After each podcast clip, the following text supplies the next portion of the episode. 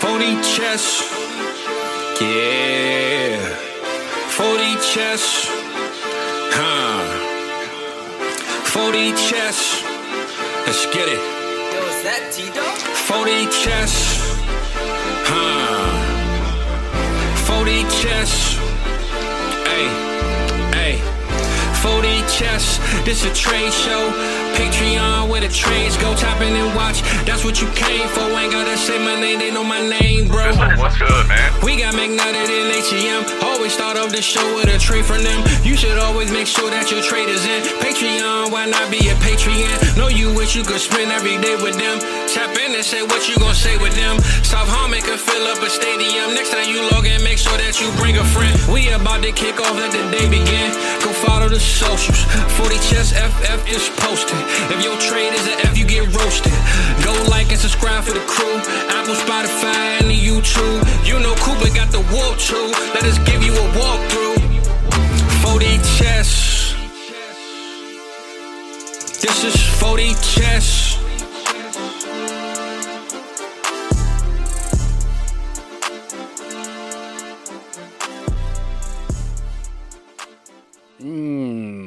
Like Eminem said, it feels so good to be back. Ugh, feels good, man. Hey, man, I'm not even gonna lie. Like, it feels great to be back.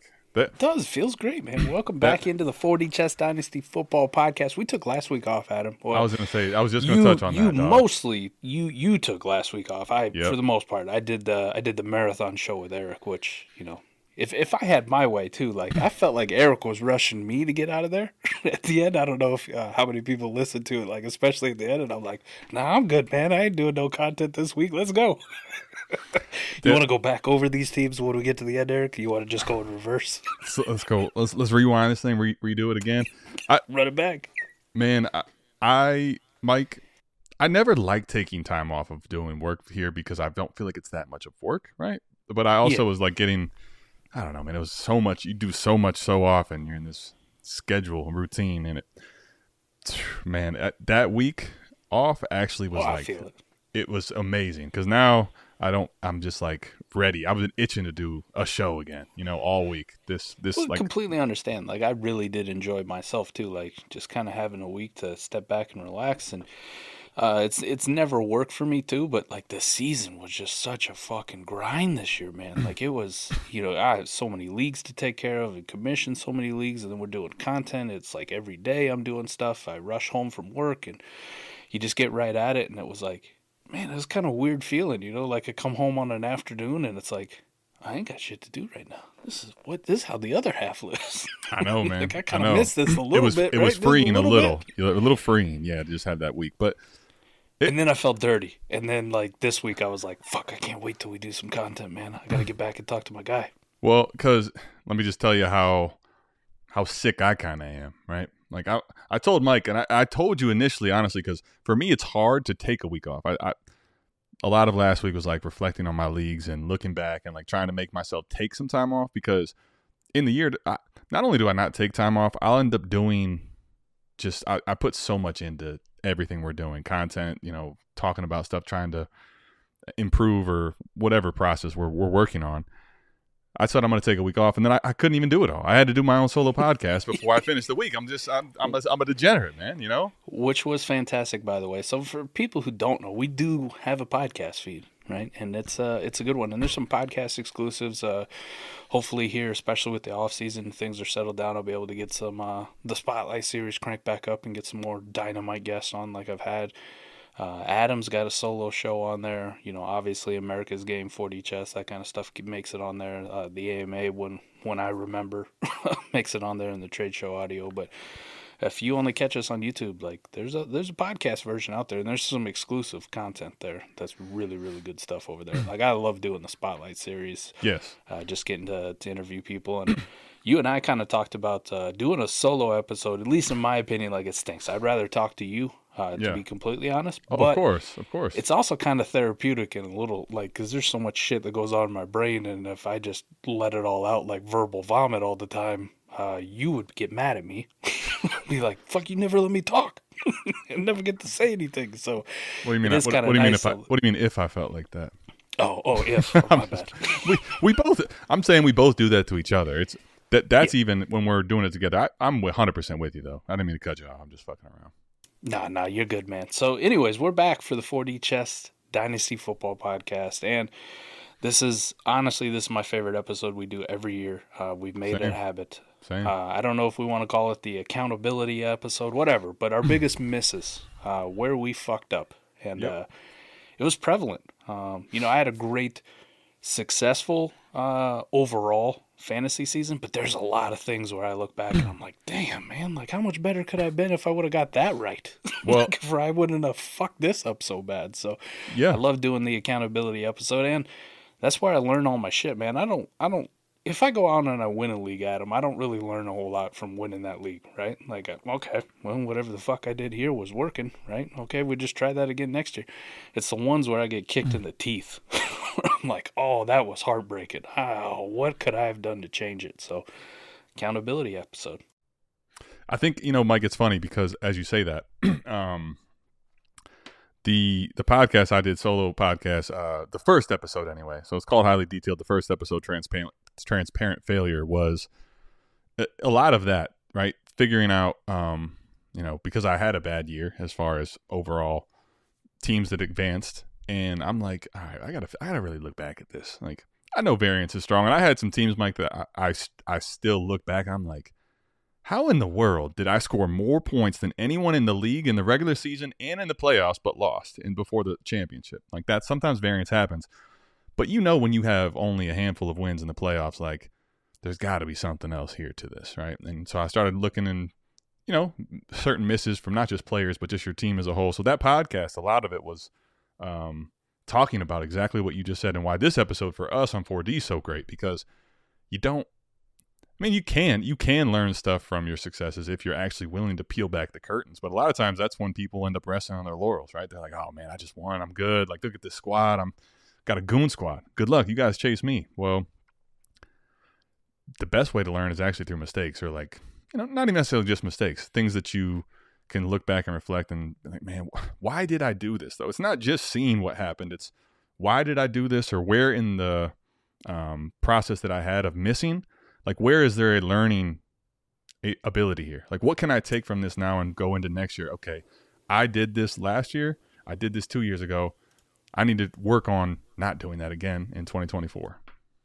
All right, so I'm gonna kick it off. My biggest one for me, Adam. hit it up uh, and, and this is going to encompass a few things, but we're just going to start with a position: the quarterbacks, super flex leagues. That's all I play in. I don't play in one QB leagues. Uh, if you do good on you, you know I'll try to give the best advice possible for one QB leagues, but just know that's not what I do. right? I'm a super flex guy through and through, um, or two QB. That's fine too. Uh, quarterbacks though, I put so much emphasis. Didn't matter if it was lineup, best ball, um, auction strategy, right? Like how many of these auction startups that we did were quarterbacks just went for ballistic prices. And you know me when I'm in an auction, like I'm price checking every son of a bitch on fucking quarterbacks Of course. left and right. Like, Yep. nah, you ain't getting them for 150, boss. you want them, you got to come through me. So when I left a lot of those auctions, I may have three, four top 12 quarterbacks. I thought, and uh, the quarterback position as a whole was dog shit this year, um, top to bottom. Um, you know, Josh Allen did fine uh, by ESPN standard scoring, 23.1 fantasy points per game. Adam, uh, that's QB one for you though, right? 23, and you're like, okay, that ain't so bad. Uh, just by reference, 22 was a bad year for quarterbacks in general, and we kind of talked about that when we started looking at warp graphs, didn't we? Leading into the season, like of course yeah I think this is an aberration, right? Like if you go look at 21, you go look at 20, 19, 18, like the quarterback line is so much higher than everybody else in superflex leagues. 22 was a was kind of an odd year. All right, 23 though, we're getting back. Like we're coming back. It was even worse. It was even worse. In 22, your QB1 was 25.2 fantasy points per game, Adam. Almost two full fantasy points better. Uh, Jalen Hurts was than what Josh Allen scored this year. Josh Allen himself in 22, 24.7 fantasy points per game. Patrick Mahomes, 24.6. Uh, Joe Burrow, Davis Webb, you know, for one game. Uh, we don't really count him. But Justin Fields was pretty close to 20 points per game as well. Then you look at the 23 season, and it's, you know, Josh Allen, like I said, leading the pack at 23. Hurts down to 21. Lamar 20.7. That's you know your probable MVP of the league right there at 20.7 fantasy points per game. Uh, Joe Flacco, old Joe Flacco, 20.2 fantasy points per game. Dak at 20.2. And then it's like a fall off. It's 18.8, 18.7, 18.5. Like the warp line in almost every league universal is just the quarterback line is below wide receivers. it's probably below running backs. If your tight end premium is sure. nuts, it might even be like right in par with the tight end premium league. And it's quarterback by hole was a largely replaceable position. Like you probably hit on some guys, right? Some guys on your championship roster. You might have had some Joe Flacco's, and that was the dudes who were carrying you. You know, Matt Stafford was on a heater. Joe uh, Jordan Love kind of came out of nowhere, and he was a, a, you know above average warp option for you. You know, Real, and may have been very much out in some the other second people. half. Yeah. Right. Um, but all those leagues, man, where I paid a premium, whether it was an auction, draft capital to move up in the startup, if it was an existing league, um, you know, we did multiple dynasty trade shows where me myself is trading three, four first round picks plus, you know, to go get Mahomes types, Justin Herberts, you know, the Trevor Lawrences of the world. You largely struck out, and you struck out in a big way. Where, you know, the Brock Purdy types, the ones that I shit on going into the season, all of a sudden, you know, they're keeping pace or outscoring uh, guys that you paid a premium for. So that was a huge miss for me. And while we're on the quarterback position, uh, missed on Brock Purdy. Bad, bad. Now, still, I still argue in my position for probably what seven, eight, nine weeks at this point.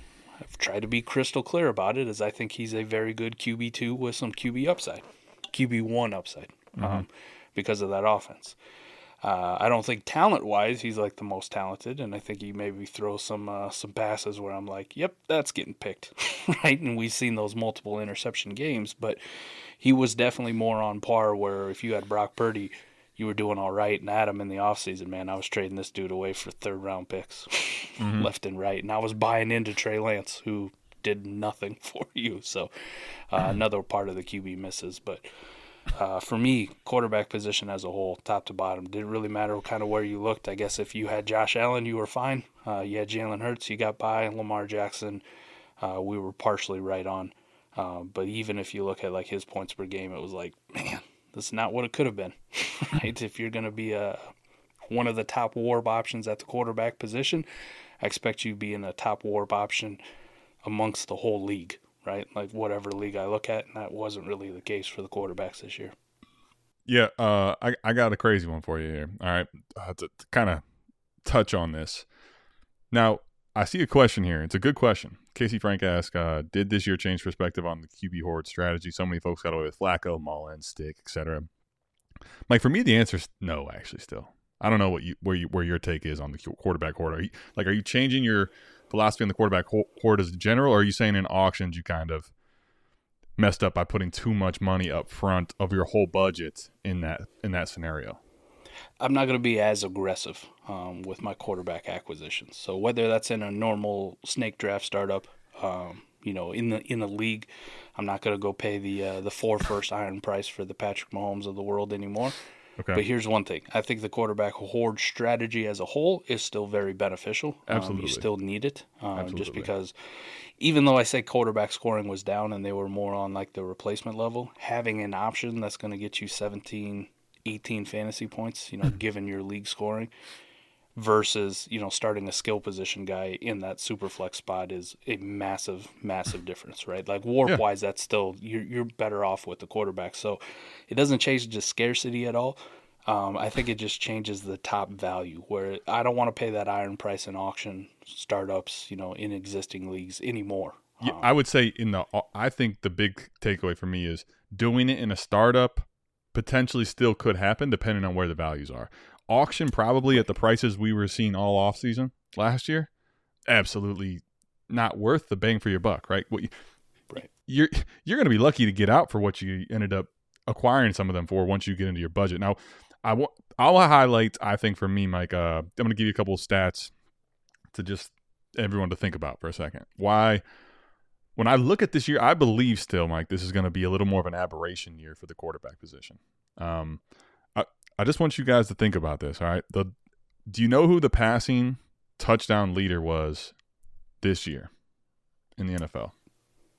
Passing touchdown leader. Ooh.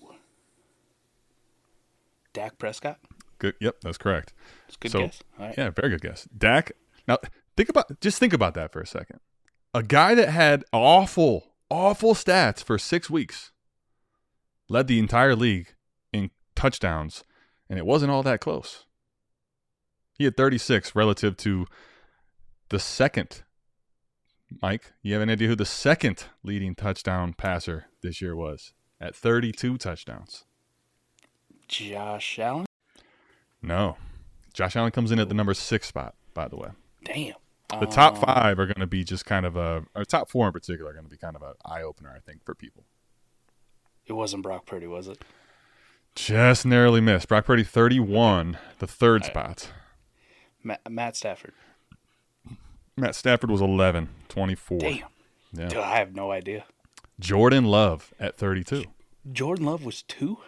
Uh, now, now, Mike, just think about that. Think about that reaction and think about what I said about Dak Prescott. The top two passing touchdown leaders had terrible first half starts. They did. They did. Well, I- wouldn't say Jordan Love had terrible first half start. Like he did some things. I think it just took longer for us to get on board, right? Like I, Dude, there was I was desperately trying there to like. I don't know how many times we went over the warp, and I'm like, listen, I know like Jordan Love's had some moments where it Sure. hasn't looked good, but damn, warp's telling me he's decent. Adam, any interest? Mike, Mike, hold on. Nah. Just I need you to I need you to understand that that while the Wait, warp the- was the- okay, the stats the, sta- one, yes. the stats on Jordan Love early were bad, dude. Understand? Listen, Right. fifty five percent completion, two forty five passing, fifty six percent completion, one fifty one, 50 percent, two fifty nine, 63 percent, two forty six, 53 percent, one eighty two. Like his first half of the year was not a very good year as a quarterback at all. right?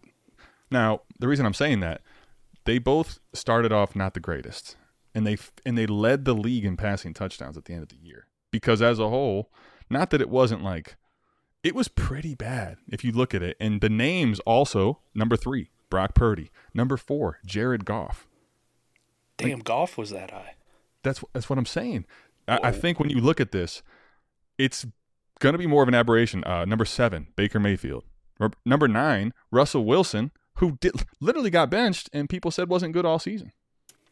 right, right. They're like, ah, we're probably cutting him in the off season now. Jarrett Stidham at your your show for the last two weeks.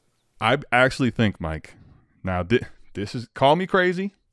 I, I agree with you in the auction part, and I agree that we missed. If you built your team around two top five options, unless those were Jalen Hurts and Josh Allen, you missed. Right.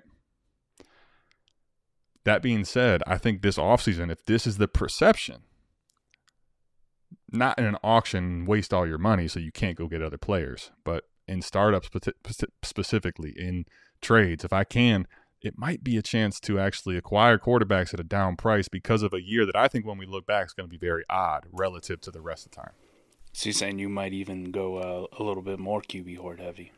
Not in an auction, because I think what I found with you, especially this year, like I've done it before and gotten burnt, but I watched you a couple times. It's like if you do it in an auction and you end up losing 70, 80% of your budget on that, you can't get a team formed, and now you're literally relying on Right. selling Tougher these players at uh, full boat and or to even get back what you put into them. Right. Right. I think too with that general overall theme, at least how I'm looking at it right now. Um, I think there's uh, this is projection too, right? Th- Let me let me preface this by we just got burned hard in a lot of leagues. But when I go and I look at a league, like I take a generic one, I'm gonna I'm gonna be doing like three or four startups. You know, some of my own, some of them, you know, got invited to best ball leagues. But when I go look at a warp graph and I'm trying to formulate how I want to draft here with the off season, everybody knows quarterbacks were were bad, right? Like just in general, a lot of people got burned left and right. You know, with the Herberts of the world, the Lawrences, um, you know, some of these guys. You know, Daniel Jones at one point for for startup value was damn near a second round pick. You know, Eric and I kind of talked about that, and you lost that dude early, and he was terrible when, when he was out there on the field. Um, kind of left and right, you were just kind of getting hurt all over. I do agree with you. I think that bad sour taste is going to be it. So when I go look at a league and I see that the quarterback, even in a horrible year, right, in general, just all the way across, that warp graph is still above wide receivers or running backs. I'm like, what if? what if we get even a regression to the mean of 2018, 19, 20, 21? If we get any kind of like positive regression where quarterbacks start to come back, right? And we start to get back to this 25, 26, 27 fantasy points per game scoring and multiple dudes at the top separating themselves from the junk. Holy shit. Like that's the kind of value jump that I want to be on. Yeah. Now I don't want to overpay to do it, right? And especially in auction, right? I'm not going to go out and spend $350 of my $1000 budget anymore on one quarterback. Nah, nah. But we're in a startup and all of a sudden, you know, Justin Herbert kind of slips to that 111, 112 and you're like, fuck, this is easy. Like I'm going to bank on positive regression. I'm going to bank on him coming back and being being this this dynamite, this warp difference maker. Even a guy like Trevor Lawrence would be in consideration there. And there's a few things that lend me to believe it, Adam. If you look at the the uh the was it 2021 draft class, you know, we had Kenny Pickett alone 2022. Yep. 2022. 20, 2021, right? He would have been 21, 22, ah, whatever. Yeah. The- 20, either The last two years, the last two years of draft classes, right? We we thought Malik Willis might go one. We thought Sam Howell was up there. Right. None of those dudes. Okay. Yeah, that was the 22 Pickett. class. Yep. Kenny Pickett was the only first round. ass. Yep. Right. Then we go to 23, right? Anthony Richardson started off hot, got hurt. You know, we miss him. That's a independent value discussion. Bryce Young was dog shit for most, except for like what week 16, mm-hmm. most of the year. C.J. Stroud was a great surprise and moved up, but the rest of the quarterback class, like Will Levis, was below mid Yes. you know, as far as what he did, he was a second rounder. Like the the NFL had been hurting for quarterbacks for a while. The draft classes did them no favors. They stayed away as a whole. Not a lot of quarterback situations were getting resolved. We had a lot of retreads. We had a lot of injuries. It feels like 24, this 24 draft class with the influx of quarterbacks and, you know, however you want to do it. This is kind of why I posted the other day you got you go look at the the teams picking in the top 14 top 15 you got 10 teams in there that 10 different teams that Yep. need quarterbacks Yep. you know in And- one way or another And some of them are probably likely likely to try to get up to that one spot because uh, they the- they need quarterbacks spot, right? yeah they need quarterbacks in one way or the other we have veterans getting let go left and right you know teams moving on we're going to Mm-hmm. have some retreads landing in some spots that are going to be interesting uh, offense as a whole like has been a focus of the NFL, especially like you can see when the Eagles play here towards the end of the season, you're like, this is such a uninspiring dog shit offense. It feels like there's going to be a rebound towards the offense and especially the quarterback position. So if I'm already breaking even at the quarterback line in a new league or a new startup or or heading in where I go, damn, like even though quarterbacks were bad in 23, I'm going to bank on the positive regression and I'm going to go, maybe we rebound. It doesn't have to be like this complete 180 where we change directions, but if we get 40% better, you're playing with house money like found money. You're going to be dominating the piss out of your leagues in 24 because you were willing to take that gamble on the quarterback position. yeah, I think I think there's there's like uh because I want to get back to our misses. I don't want this to just turn the take the whole show, but I will say the there's two there's two big big factors for me that say this. One that um, a lot of very good quarterbacks didn't actually have good years, and then the combination of that with a absolute insane amount of injuries to starting quarterbacks this season, I think will end up being tip. I I just don't I don't think, and I certainly don't hope that we have that many quarterback injuries year in and year out. That would really suck um, for that to be the case. But that's the reason I believe that the change the Well, change in, is coming. In, in the auction, I had to pull up shit auction seven was the last auction draft we did before the season actually, you know, kicked off, right? Mm-hmm. And I'm looking at the auction values. I'm so glad I tracked these on Sleeper and put them in so I can go back and look at this. But Patrick Mahomes went for 346, Adam. Right, and uh, I think a lot of people were probably hesitant on C.J. Stroud. He went for 131. So what you're telling me is you could have got three C.J. Stroud types Well- for one Patrick Mahomes. And like sitting here today, you're like, fuck. well, I was just gonna that. that was gonna be my biggest miss this year, Mike. Is that I am um I know Mike you and I tend to sometimes have a little bit of disagreement here when it gets to the diversity or uh like diversifying players, right? For Mhm. me, um a- another highlight for that for me this year is going to be my my biggest miss was when I had the chance if I was going to go get an elite quarterback, I was like instead of paying let's say 30% for Jalen Hurts, I'm going to pay 33 or 34 for Mahomes. Like, I'm just going to go ahead and go all the way to Mahomes because I just know he's that good. Well, guess what? One, I didn't diversify with other elite quarterbacks in that range. I basically just got Mahomes every time there. So that was one big miss, is not just, you don't have to always go right up to the one you believe is at the top. And then two, Patrick Mahomes for me, Mike was a miss. I had so many teams that believe it or not, like I, I, just want people to think about this. This is my miss. This is one of my biggest misses. I have a ton of them, by the way. I'm not trying to act like this is the one thing. I have legitimately, Mike, some teams that were really built well, and Patrick Mahomes was the reason that it didn't do well. Like Patrick Mahomes this year, just think about this. Last year, I told you who led the league in passing touchdowns 36, Dak Prescott. Last year, Mahomes had 41 to lead the NFL. This year, he is barely inside the top 10. He's the same passing touchdowns as fricking Russell Wilson. Mm. I paid I paid the iron price with no there was no option for him to do bad, let alone have this bad of a year. And that you can't do that especially for how much we play best ball, Mike. You can't consolidate all the way up to that top guy, not diversify it at all and expect to not get completely burned across all your leagues with that. So um, that is a like a micro dynamic thing that I, I was, you know, why did I screw up?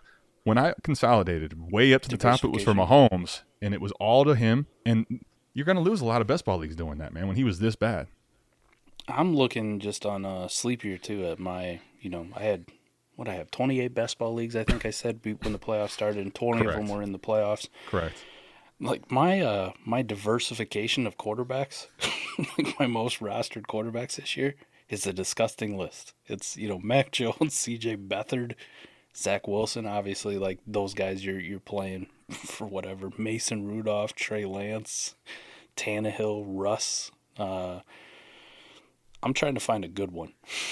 Uh, Justin Fields, I guess. Trevor Lawrence. Justin Fields and Trevor Lawrence I had five shares of. There you go. You know, Right. Uh, probably my best. Like, not a lot of Mahomes. Not a lot of. Jesus, man. Like, only three Dak Prescotts. So, like, he did okay on those teams. Obviously, mm. those ones probably won. Uh, three of Lamar, three of Josh Allen. Like, those did fine. Three Tuas, you know, three Herberts. To the diversification, I was just kind of all over the map on quarterback. So, I, right. I think I can agree with you on that. Like, maybe that lends into it where you're not putting all your eggs in like one basket. Patrick Mahomes is that dude, or Jalen yep. Hurts for me is that dude, right? You know, if something think, bad were to happen or down the stretch there.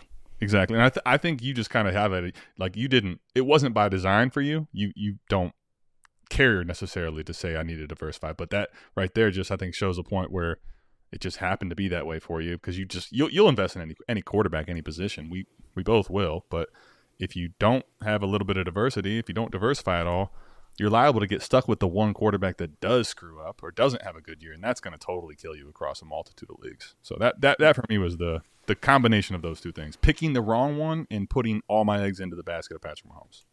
I like it. I like it. All right, buddy. I, I went to uh, one that probably affected both of us pretty strong. Do you got one that, that stuck out to you? Um, what's that? Biggest miss.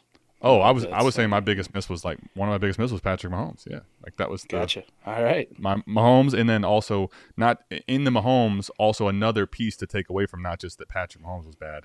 Don't put too many eggs into one basket, especially costing that high, right? Like if you put all your eggs into Justin Jefferson, even uh, that could have really hurt you because he wasn't available at times. So that's that's kind of I guess the point w- uh, to go along with Patrick Mahomes. There's like two points in that one. I could take that. Um, one for me uh, you know, kind of like the Patrick Mahomes, and it's his teammate, is I thought Travis Kelce was going to be different, right? I thought Father Time was never going to catch up to him. Yeah. Yep. Me too, buddy.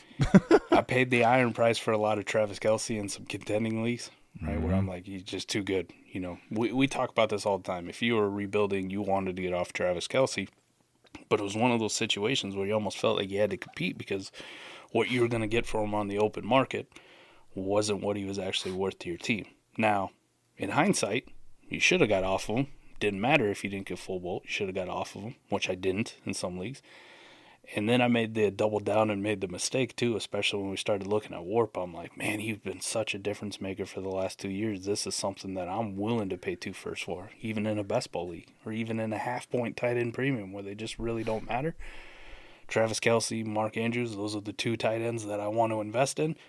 Both of them burned you. Now, Mark Andrews to injury, but even then, before that, like TJ Hockenson was out outpacing him. Um, like Sam Laporta as a rookie was keeping up with Mark Andrews as far as warp when he was healthy.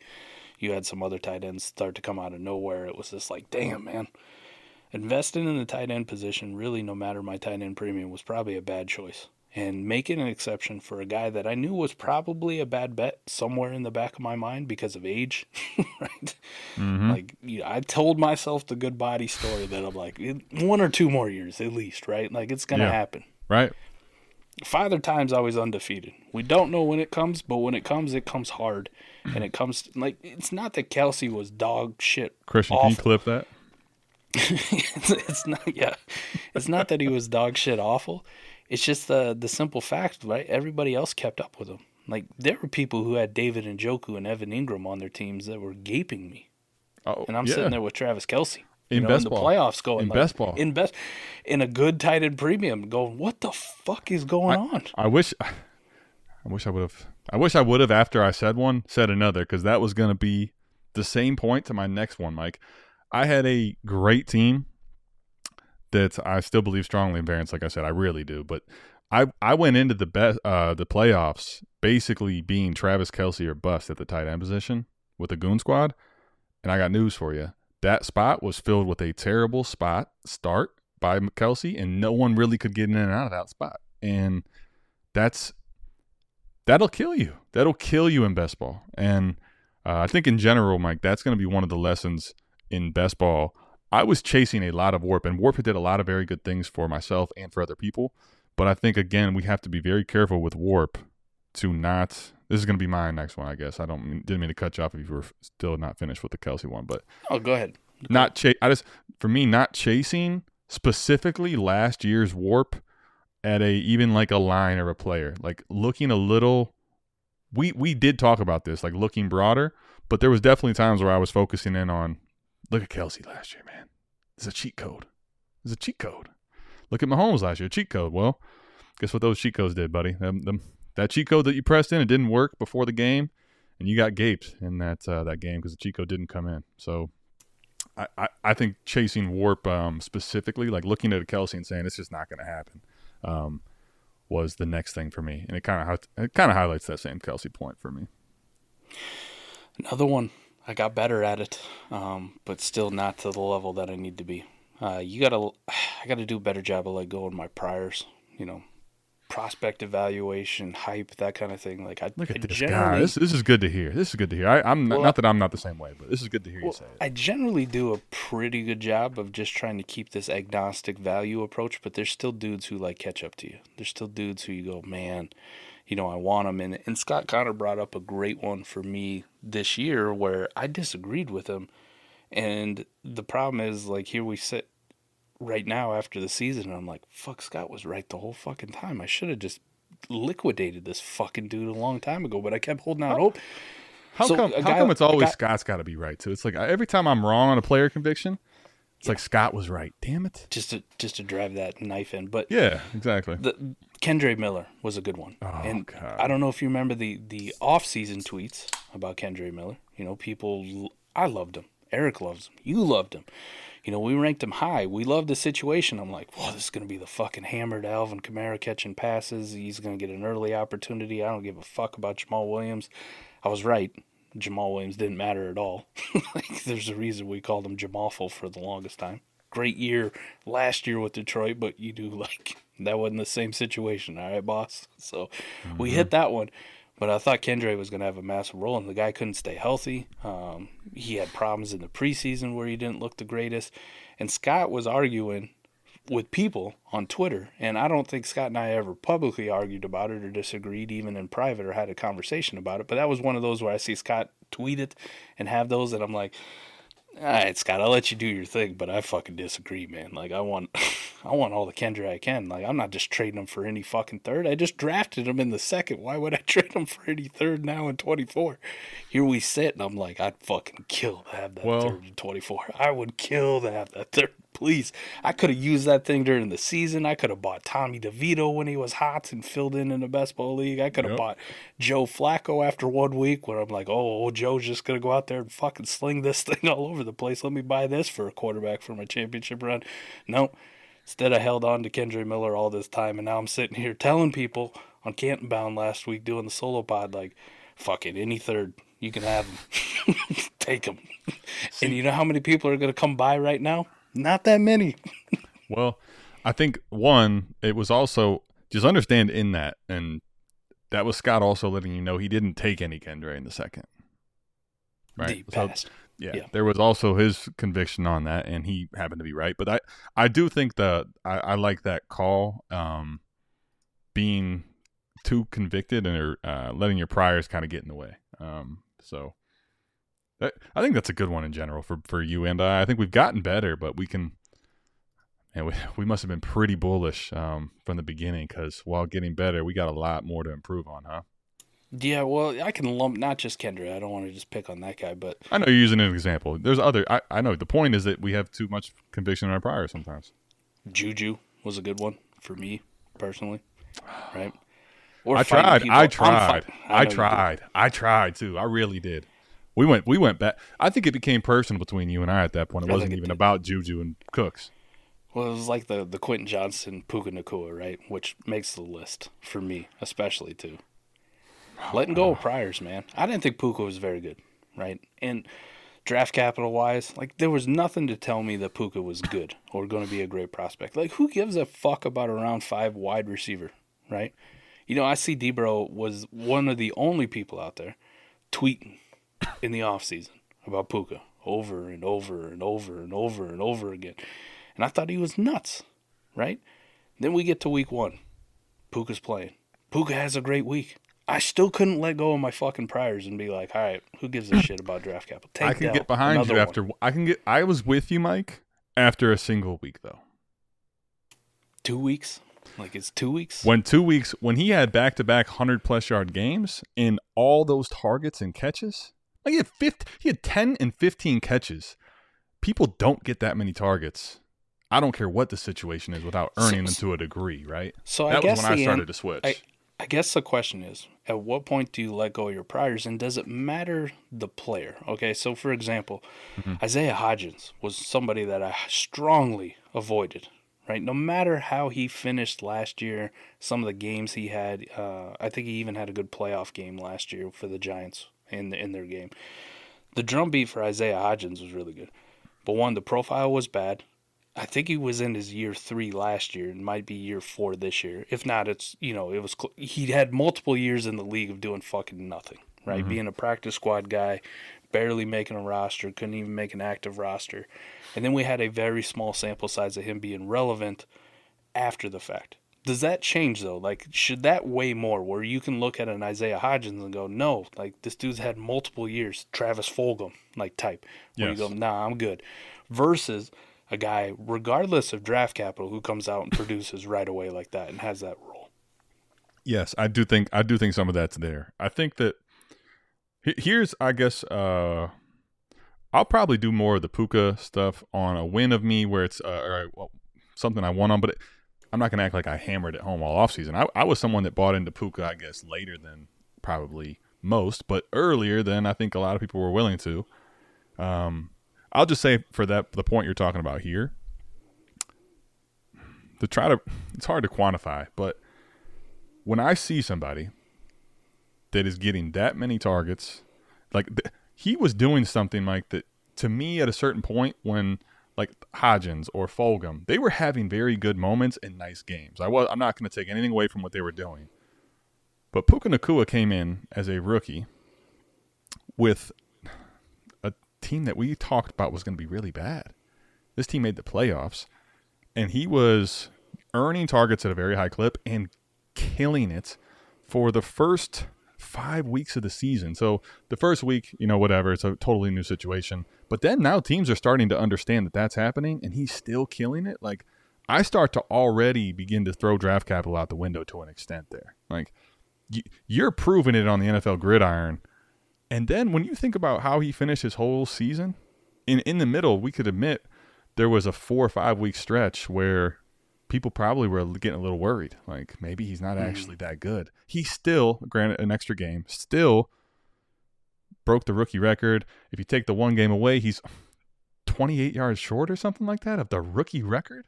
Like he was on pace for that pretty early. I, I think there's some times where uh, in a situation like him is going to be rare, but if you're going to let go of the draft capital, because I get the point there, when a guy's doing as much as he was early, like there's certain times where the draft capital goes out the window for me. When I see a guy have that much success that early without failing, that's hard to like ignore for me. To that point, then too, like a big miss, holding on to guys a little bit too long, right? Like the Kendre Miller thing. Um, that one, so, I, I, got. Yep, I'm with you. Bad. So not just with that, but uh, Quentin Johnston for me, right? I want to give people time because they're rookies, but I always find myself in this trap where it's uh, by like week five, QJ hadn't done fucking anything at him. Yeah. it, it, it, he hadn't did anything all season, to be completely honest. But by week five, just put yourself in that mindset. Still hadn't done anything. Um, hadn't even shown a flash. Like he's not getting targets. He's not getting the ball. The snap shares dog shit. Josh Palmer is clearly their choice for for number three. Um, but there's always those little moments of hope, right? Like Mike Williams down for the year. Okay, like they're gonna ease him into this, but you know when he takes off, he's gonna take off. You fast forward to week seven, and you're like, I'm still holding out hope. He still hasn't done anything. By like week eight, you've almost resided to the fact like this is lost money. I pray he does something to regain his value, so I could potentially move off of him to somebody else who still has this opium. Mm-hmm. But at what point, like this is something I'm bad at? What point do you just cut your losses and just move on with yourself, right? Because okay. I still like this, if I got a QJ share, I probably still have it from fucking week one or okay. from the trade I made with you. This is a very very good point. Like I kind of touched on this for myself and like I think evaluating this specifically in the offseason with Jackson Smith-Njigba and I said why he's different. And I just just follow, try to follow me on this what I mean, okay? Because when I look at this, I was saying essentially uh, and I kind of was echoing over and over like with JSN, I don't know what will happen, but he's to get a pass. Look at Drake London. He is, because of the community value, he's to get a pass. Quentin Johnston before he went anywhere, before he went to the Chargers, and that boosted a lot of people's opinion because of the landing spot, people were very high and like they were iffy. The community was very torn on that type of a prospect, right? Had a, had a lot of red flags, right? Correct. Not as big as we thought he would. Not as athletic. Didn't play as, as big. People felt like he wasn't a good high con- uh, contested only, catch. Only played on one side of the field, right? Exactly. All those type things were making his community value very uh, polarized. He was very split. So I think, Mike, the differentiator for me at receiver, especially, is if that case was JSN I would have a harder time pulling, throwing him away for nothing or for a loss because I still think the community eventually will bail me out, and there's probably some better talent for JSN. Quentin Johnston, Mike, I was a little bullish just because you think about it. I was like, people are a little too out on Q, uh, QJ, and ultimately that was because of this split community view. When that split community view is having a guy that's doing this little, and then opportunities are coming away, he's still doing that little like I, I don't want to call it Jalen Reagor, but that's where I think you can start to say Jalen Reagor and get out for whatever you can right now because the price only goes down. Like that's the way I'll probably approach it. And I could be wrong sometimes. Maybe a guy like that will end up like somehow miraculously turning his career around. But I can live with the fact that that's probably not the right process play and that's going to be an aberration. That's I guess the way I would view it or I don't know if that makes sense, but that's my way of kind of viewing it and what I would have done in that situation. It was where I was a little more comfortable getting off of QJ was like I could see this going badly. I didn't expect it to go this bad when I trade made those trades with you, by the way, for Puka. I did not expect it to be this bad. But that's I guess the way I would have approached or would approach the QJ thing. For the record, I didn't sell all of my QJ either. I'm just telling you, I think like looking back at it. So I, I just wanted to look at a couple. So we look at July, like August range, QJ is kind of hovering around wide receiver 20, right? But you can hear the the noise. Um, by September, he's down to wide receiver 26. Uh, wide receiver 28 kind of when the Mike Williams thing and then there's a little dip down to 40s. He must have done something at the first, you know, couple weeks of October cuz he kind of bounced back up to 36. Is that point where you get that dip like you start to get that fall um, from 20 to 28, let's say that. Like if you're kind of keeping an eye on it, is that where you go like I'm good. Like I just cut bait because specifically like to your JSN point. Um, he started at wide receiver 11 in July. Um, August, wide receiver 11. Uh, didn't start the season that great, right? At all. No. Almost non existent. Well, he, he really didn't. If you look back at his game log, too, Mike, he didn't really do anything. I mean, he had a, like he had to, he started to show some flashes and some moments, but when you look at his game log, he at most had a touchdown, and I think he was like 60 yards at a, in a game at one point at the most, something like that. So so he had a September fall too, but he only got down to like 21 right? So from 11 to 21, he was still within that range. Like people are still going like, oh yeah, he's a wide receiver too. You know, mm-hmm. at worst, like dynasty value, QJ has fallen into that wide receiver three range. Like for these rookie wide receivers, if you got any kind of red flags and you haven't produced right away and you fall into that wide receiver three range, can we just kind of agree that's probably like, hey, I need to get off this dude. Like, this mm-hmm. is my sign. Uh, yeah. Let me find somebody else who has the hopium. I will re-roll into another wide receiver three type and a plus if you'll give it to me, and just move on with myself. Like, could could that kind of be the firewall? You think the cutoff I, point? I think that's if you look at it from a value lens, it's probably a very fair assessment. Just because if a guy gets down that far, the community probably has already told you somewhere, someplace that they weren't that high on him from the beginning, or that they were a little worried. And when you get that far into the season, let's say at least halfway, certainly two thirds of the way in, because what do we know if the at the end of the year now? You are going to be the complete like you're the poster child of a face planner, and we all know the face planner is not what you want to bet on. And I think the community is probably becoming a lot smarter on even investing in face planners. So now you're probably having even a hard time getting out of a loss. Like you're having a hard time getting out for anything right now. So to me, I think yes, that's a good point. Um, if the community shows you that they're halfway through the season or thir- two thirds of the way through the season, like we're, we're pushing him, like he was pushing wide receiver four territory right there. Like right, that's that's where yeah, I agree with you. Where you just go, I'm good. Um, yep. Let me look at Kendre too. Like, see if you can get that one. Well, uh, Ken, Kendre's at the running back price started really dipping fast. I bet. Probably so got in the thirties. Well, he started out as RB thirty like okay. right before the season. Um, by September, he's down to 35, uh, 37, you know, 38. The only difference with Kendre is he's had like a little bit of a bounce back, and there's still that hopium. So that's why I put him on the sell list. Like, there's still people out there who will buy Kendre right now. Like, there are. Um, you know, Eric and I disagreed about this on America's game, which is fine. Like, I'm all yeah. for disagreement. Sure. But, like, he still kind of believes in Kendre, so I'm just of the opinion if you want to give me these RB thirty some prices, by all the, by all means, you have it, and I'll go find another guy in that range. But uh, I don't think it's as easy. I think it's more prevalent. Like it's easier to see the dip at wide receiver because it's not just Definitely. a QJ thing, right? QJ had red flags, but let's just change the subject. What if this had happened to Zay Flowers, right? Zay Flowers started in the same QJ range, and there was the debate back and forth, albeit I was wrong on that one, on which one I would rather have. Right. Um, I still like Zay, but there were some concerns. But say Zay Flowers didn't do anything, right? Zay Flowers is in the QJ. He hadn't done anything. It, I, I, mean, it's, I think it, with Zay Flowers or Jordan Addison, if you still see that where they fall into that wide receiver three range as a rookie, I don't. You let go of your priors. Now, the only ones I will make an exception for, and you and I have talked about this, would be the JSNs, the Drake Londons of the world, because they tend to retain value. Like your limit or your leash on on getting fucked with these guys is a lot longer because the community's like, well, you know, they were wide receiver one for a reason.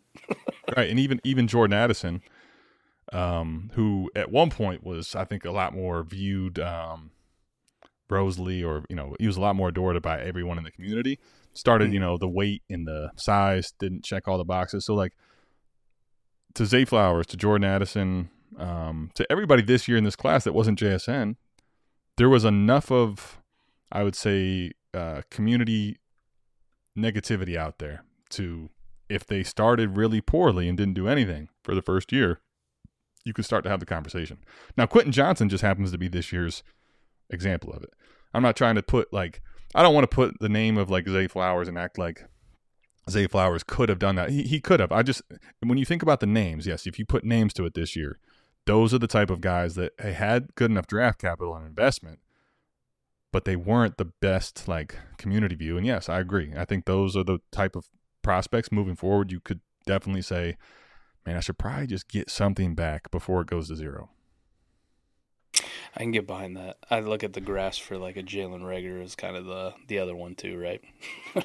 we we started so high, pushing that wide receiver twenty like QJ, and then I think the community's getting um, Sharper. smarter. Yes, a lot Yeah. smarter because his his fall wasn't as steep. Even Skyy Moore's last year wasn't as steep. Right. That's what I'm Um, saying. I think now it's going to be a lot harder to move off of face planners like Quentin Johnston than it might have been in the past. You might be able to find someone that still invests because of the name value from a year ago. Right. I think I think that's probably the overall theme of the miss is that I need to be better at doing it quicker, right? Because the Exactly. community's getting sharper, right? Exactly. I need to be more that's, proactive. That's a great. That's a great highlighting finish point on that. Yes. The, co- as the community begins begins to get sharper, we have to be a little quicker in our decisions. I agree with that. I think Agree you need that. to be a little bit more reactive, um, and I need to turn it up. Generally, I, I slow play it, and you know the whole it's dynasty, and you know things take time. Yes, to some extent, but I also think because of the way the community reacts to it, I need to be more comfortable with. Say I did move off of QJ by week five, Adam, right? And like we're kind of in that.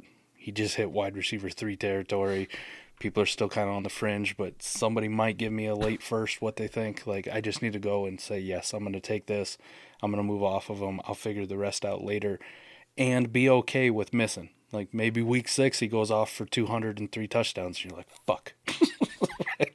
Just sold him for that. But you need to be okay with it because I think in the long run, more likely than not, we see these fa- face planter wide receivers quite a bit. And instead of getting stuck with them where you can barely get a third for this kind of dude now, I need to be okay with just cashing out at 60, 70% because I'm going to have more wins than I'm going to have losses. Definitely agree. I totally agree with that. Um, I I was gonna say, Mike. I think that uh, as far as misses go, I mean, this one's kind of crazy when I really look back at it. All right, and I I was somebody that was the biggest Cam Akers stand out there. All right, and last year during the 22 year, as much as I still was really loving, like I wanted to love Cam Akers, was I went away during the season, right? Because he was terrible, and then he came back and had such a great finish, and you're looking and it's just the the backfield didn't change at all, really. Like I'm like, there's no way that they seem like they finally ironed this out. I was in on Cam Akers now, where I can look and say that I guess really, Mike, the reality is the McVay offense running back is something that I've been wanting to chase, and that's I think part of you could really probably attest a lot of Cam Akers' success when he was having it to being in that system. Um, the more I more I think about it, I was so wrong on Cam Akers this year, and I just assumed he was going to be the starting back. I think a lot of people did. I think there was a lot of reason to buy into his bounce back. And you want to talk about Mike to your point of not getting off of players. I I, I invested in Cam Akers in a lot of spots in the spot of his complete peak, where he was coming off of that, you know, rookie season finish, and because I was like, you couldn't get out at a at a any type of a price really. Uh, I almost invested back in more after the Achilles tear, and through the ups and downs, I held so many of those shares, and again, this year got completely burnt by Cam Akers in a bunch of spots. And I think uh, as a whole, the running back position, Mike, for me, uh, the learning point I think from the big miss of Cam Akers again is that th- this position for me, outside of a one or two people here and there, is just going to be year to year. Like my dynasty ranks aren't going to look very, very far off, at, all, if at all, from what redraft ranks would look like for me. And that's like I'm to really get almost what feels super uncomfortable as an old running back truther in the way that I approach this position. Like I, I, I, it, I just have to do it to myself. I have to make myself, whether I love this prospect or not. It goes back to Kendre Miller. Like I'm just. You made a point about with Eric and your difference. I don't. I actually, I kind of agree with both of you. I agree with Eric that like Kendre Miller gets a chance to get some run. Hell yeah, he could be awesome. But I, what I don't, I agree with you is that I want that for any player. I, I can get out of Zamir White. I can get out of anybody. I don't need it. I don't need to spend RB thirty on Kendre. Right. That's Right. that's I think the reality of the running back position for me as a whole. But my miss, to be very clear, Cam Akers, horrible. I love that too. Just running backs in general too. Talking about it, um, I think I'm going to be very select, um, and I think I did a decent enough job, at least with the running backs, where I said like, there's probably three dudes, maybe four, that I care about for multiple years of dynasty value. Outside of that, I treat them as you know, like you said, redraft, one and done. If you can do something now, however, one of the misses I had, uh, Rachaad White, the the Kyren Williams thing. Um, Well, obviously, it, it and and here's where where I mean the miss is. I need to be more open. Where even if I don't like you, um, you don't have age, whatever. I need to be open to the opportunity. Okay, Yeah, if you're getting exactly an it. opportunity, that's all I should fucking focus on for running backs, right? I can like Jahmyr Gibbs or, or Bijan Robinson, and if I want to, or Breece Hall, like if I want to keep those guys as dynasty assets, that's completely fine because I think you're relatively safe at the running back position if you're betting on year one, year two guys with really good draft capital who are explosive athletes, that kind of thing. Everybody else, though, if you don't fall into that ca- category, the only thing I should be looking at is opportunity. Correct. I don't care that Antonio Gibson, I love him because he's a side speed freak, and I'm like, if he ever got it, if he ever got, if he ever got, right? I do, you do this shit all the time. If, if, if, if. I don't care about the fucking ifs. I care about what you got now. And like Rachaad White was a miss because I'm going, I don't really like the prospect. He goes down too easily. None of that shit should have mattered. And I should have just looked and gone, his backup is Ke'Shawn Vaughn. His backup is dogshit Chase Edmonds. His backup is whatever. He's the only fucking weapon that they have in this backfield right now, and he's getting all the work. And especially after week one or week two, as soon as you know it and they show it, like with Kyren Williams, you go, fuck it. The Well- rest is out the window. This is something I want to invest in. okay to, to highlight the point right to, to really highlight uh the miss and i think what the correction looks like okay mike we we did this with deandre swift for a while right Yes, and gu- guess what finally happened this year got the work.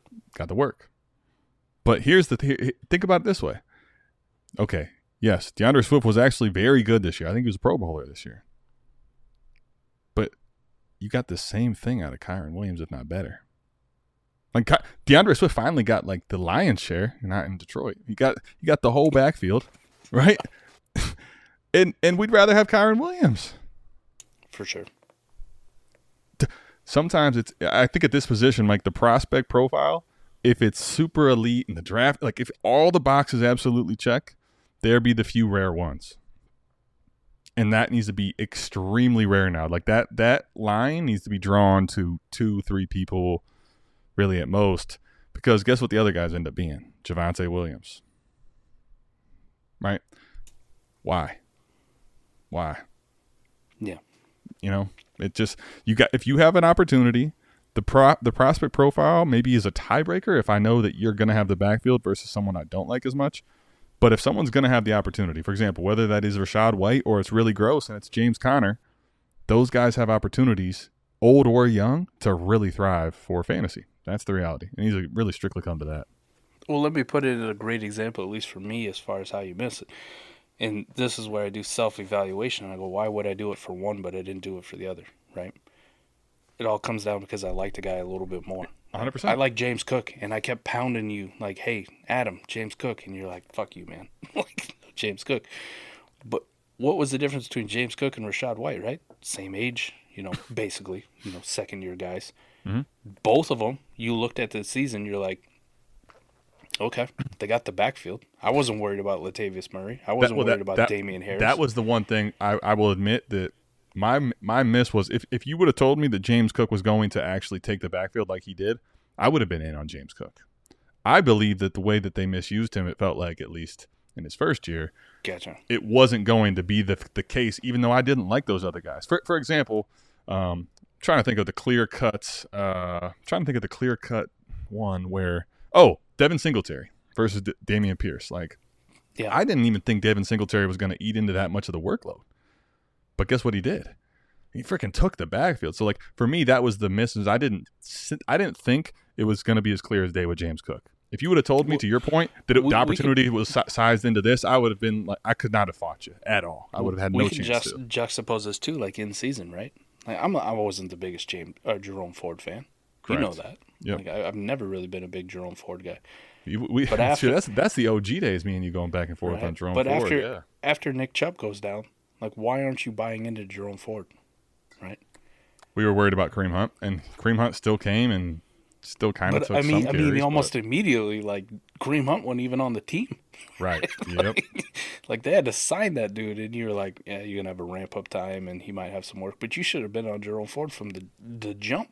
Like, there's nobody else. He's getting the workload. It's a running offense. Yada yada yada. Like, he's explosive. Who who who cares about the prospect profile as a whole? Like, there may be some things about his game. You know, I thought he went down too easily on contact. You know, not the greatest receiver. Yada yada yada. However you wanted to put it. Listen, he's got some athleticism. He can run the football. He put up for some production in college, and he has a backfield to himself as of right now. Yeah. Agreed. I I- it's. I think for this position, I, we I can almost guarantee if you go back and you pull receipts about it, we're probably talking about on a trade show or the AMA, like, hey, what's Jerome Ford's worth right now? Like, what would you pay? And we're probably like, you know, maybe a third. Right. you know, like maybe two thirds if I'm feeling frisky. I don't think anybody was like, pay a second for him. right? If you're competing, throw that second in right now. Do it. No, I, I I eventually bought for a second, but it took me longer than it should have. You know, it took me a lot kind longer. of the kind of the same thing. You remember the the heat that I was getting for the Raheem Mostert thing, right?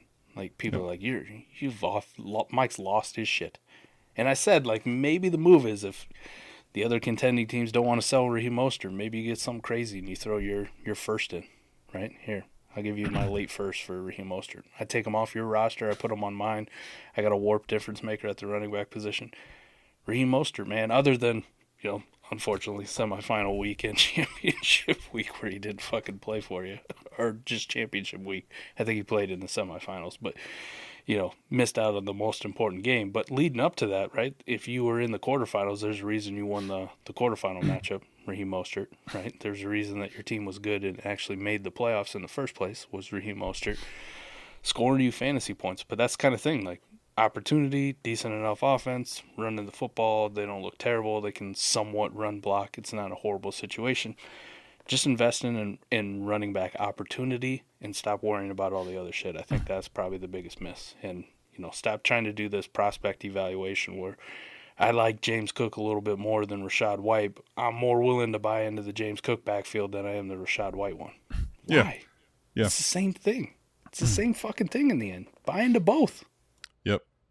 Um.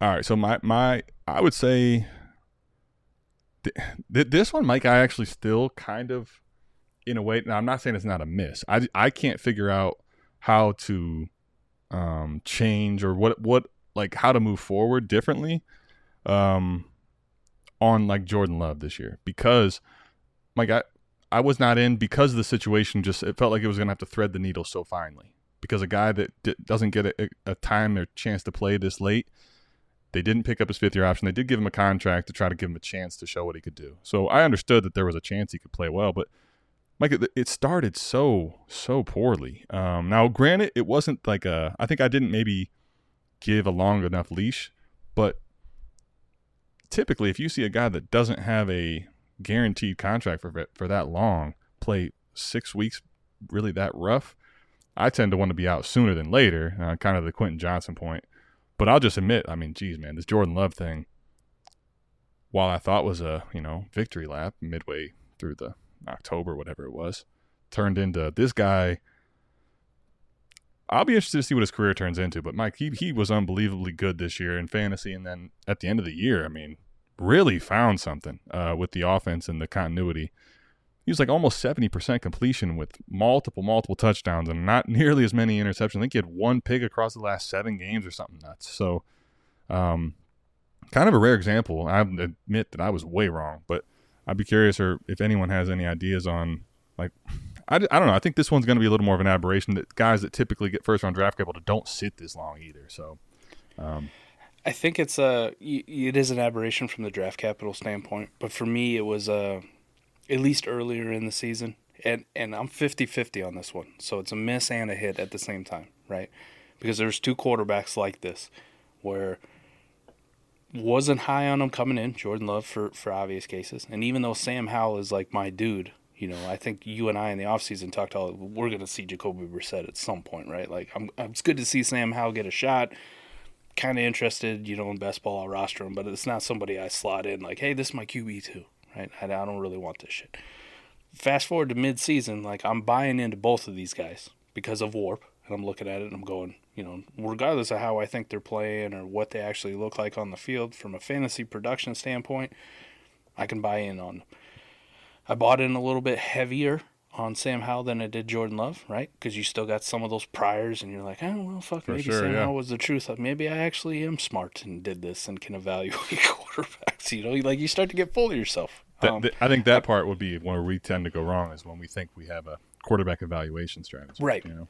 But but in in my defense, I did buy in on Jordan Love too. Like there's some receipts of me and going into the playoffs for contenders with Justin Herbert or the Trevor Lawrences of the world making deals for Jordan Love, and I think uh, I think you're probably gonna kind of run that risk, right? Um, now, if I wasn't an idiot, uh, would have bought in on Brock Purdy too, right? So we would have been 66% right, you don't know, as far as buying in on him early. But I think if you just kind of play that role and they're still within that reasonable price range, because most of the dynasty community is going to hold their priors, right? We're going to hold our priors on Jordan Love. We're going to hold our priors on Sam Howell. I'm going to hold my priors on Brock Purdy.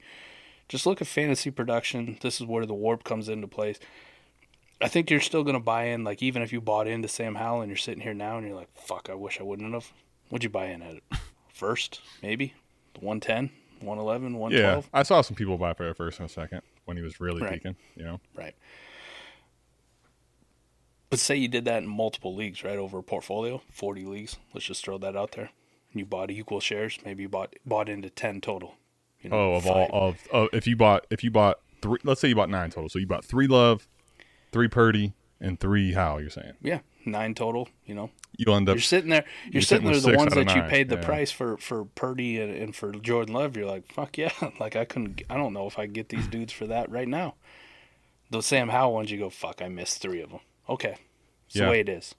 I, So well, I, I think with that, at least with the quarterback, like I'm just gonna look more at production and stop trying to like scout. Like I'm not fucking Dane Brugler. I'm Well, I- not, you know, Todd McShay. Here, here, well, here's here's the big difference, at least for me, with like Jordan Love, which where it was harder, um, versus like Purdy and versus Howell. So with Howell, I knew though, Mike, this team was not very good, and he was going to have to continue to have this uphill, like Oh, he's yeah. about swimming swimming against the current essentially to keep them out of a position to replace him. Right, that was part of the conundrum with him. Where Purdy is, you've talked about it too. Like we'll see in the playoffs if he ends up having a clunker or something like we saw versus the Ravens. We'll, all bets could be off, but I knew at least with Purdy, like this team is as assembled is just ridiculous around him.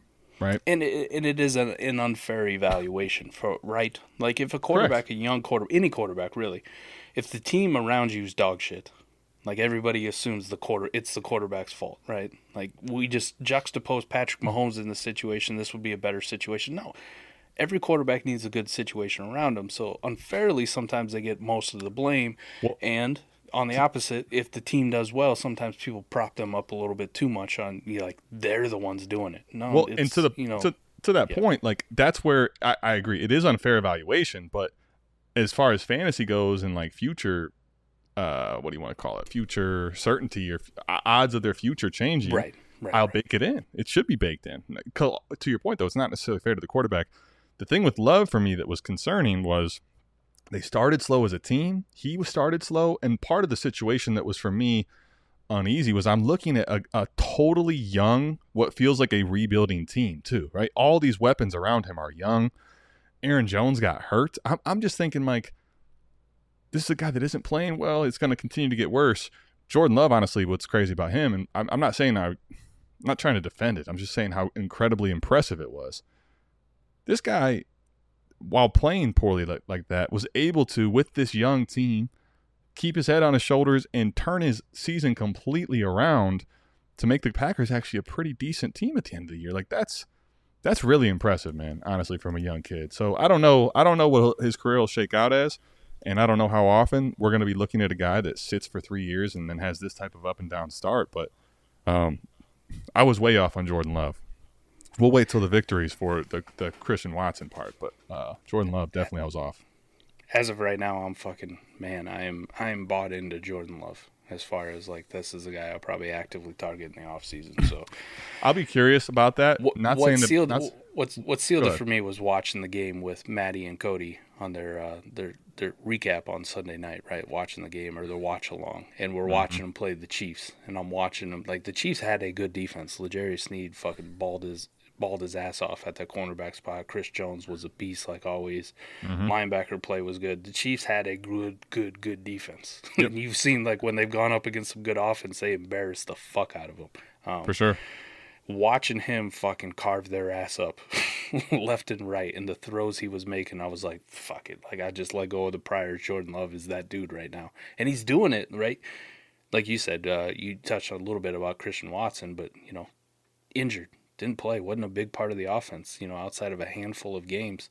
Dontayvion Wicks was a hell of a surprise, right? Bo Melton's coming off the fucking streets at the end of the year and like putting up numbers. Um, Heath, like I didn't even know who the fuck that guy was until like week nine. I'm like, hey, well, he's decent. Tucker Kraft, Luke Musgrave, uh, you know, no Bakhtiari at left tackle, which we haven't seen him since like 2014. You know, and that's know. one of the best tackles in the entire league when he was healthy. Yep. We haven't seen that guy, young team, you know, moving on from Aaron Rodgers, like you said, all the shit that was surrounding him. I'm like, to do this against the Chiefs, along with the multiple weeks where I'm like, your fantasy points are kind of surprising. Fuck, this might be the dude. So Well, that that and, and mind you, Mike, that that was off of the back of what he just did on Thanksgiving, right? Versus Right. the Lions. It was it was blow up week. it wasn't like it was just the one aberration week versus the Chiefs. He had just balled out again on a back to back. You know, now we played the Chiefs, and then you saw the rest of the season. I mean, he had one pick for the rest of the year. I mean, the guy turned his career around, or his season around for sure. I'll say, possibly career. Oh, he turned his career around. You, you, you, you're you're for sure like you don't think there's any chance of regression for him. I think there's probably a chance of regression, right? But like you said, going into the year, it was uh, what do we got? We're not picking up his fifth year option. If he came out and he played, if he melted down like Sam Howell did at the end of Oh, the year, I, okay. To that point, yes, he would. That would have changed. as his- far I- as I far what as his mean. career, it's Yes. done. Like it's it's over. There's no next year. Like we're I get- done with you. I get what you're saying. Yes, uh, to that point, and yeah, yeah, he did. He definitely turned his career around, even on the short term, for sure. After the way he played this last year, ridiculous much. He he turned it around from this. He went from uncertain to like, yes, you're definitely getting. You're you you love what you see in Jordan Love, and you also are looking like if he re- if he if he's able to re- um, replicate this, I think next year at, in any capacity, um, you're you're giving him a, a bag of some sort. Heaven heaven help the community. Now I'm not saying it's gonna happen. Fizzle will probably hate me, and so will Christian and all the other damn Cowboys fans that we seem to, you know, surround us just with. just, But just look just think about this for a second though mike I, I just want everyone when i say why i have a hard time figuring out how i look at the process and say what i'd change? There's a guy that didn't play well and they're three and six man.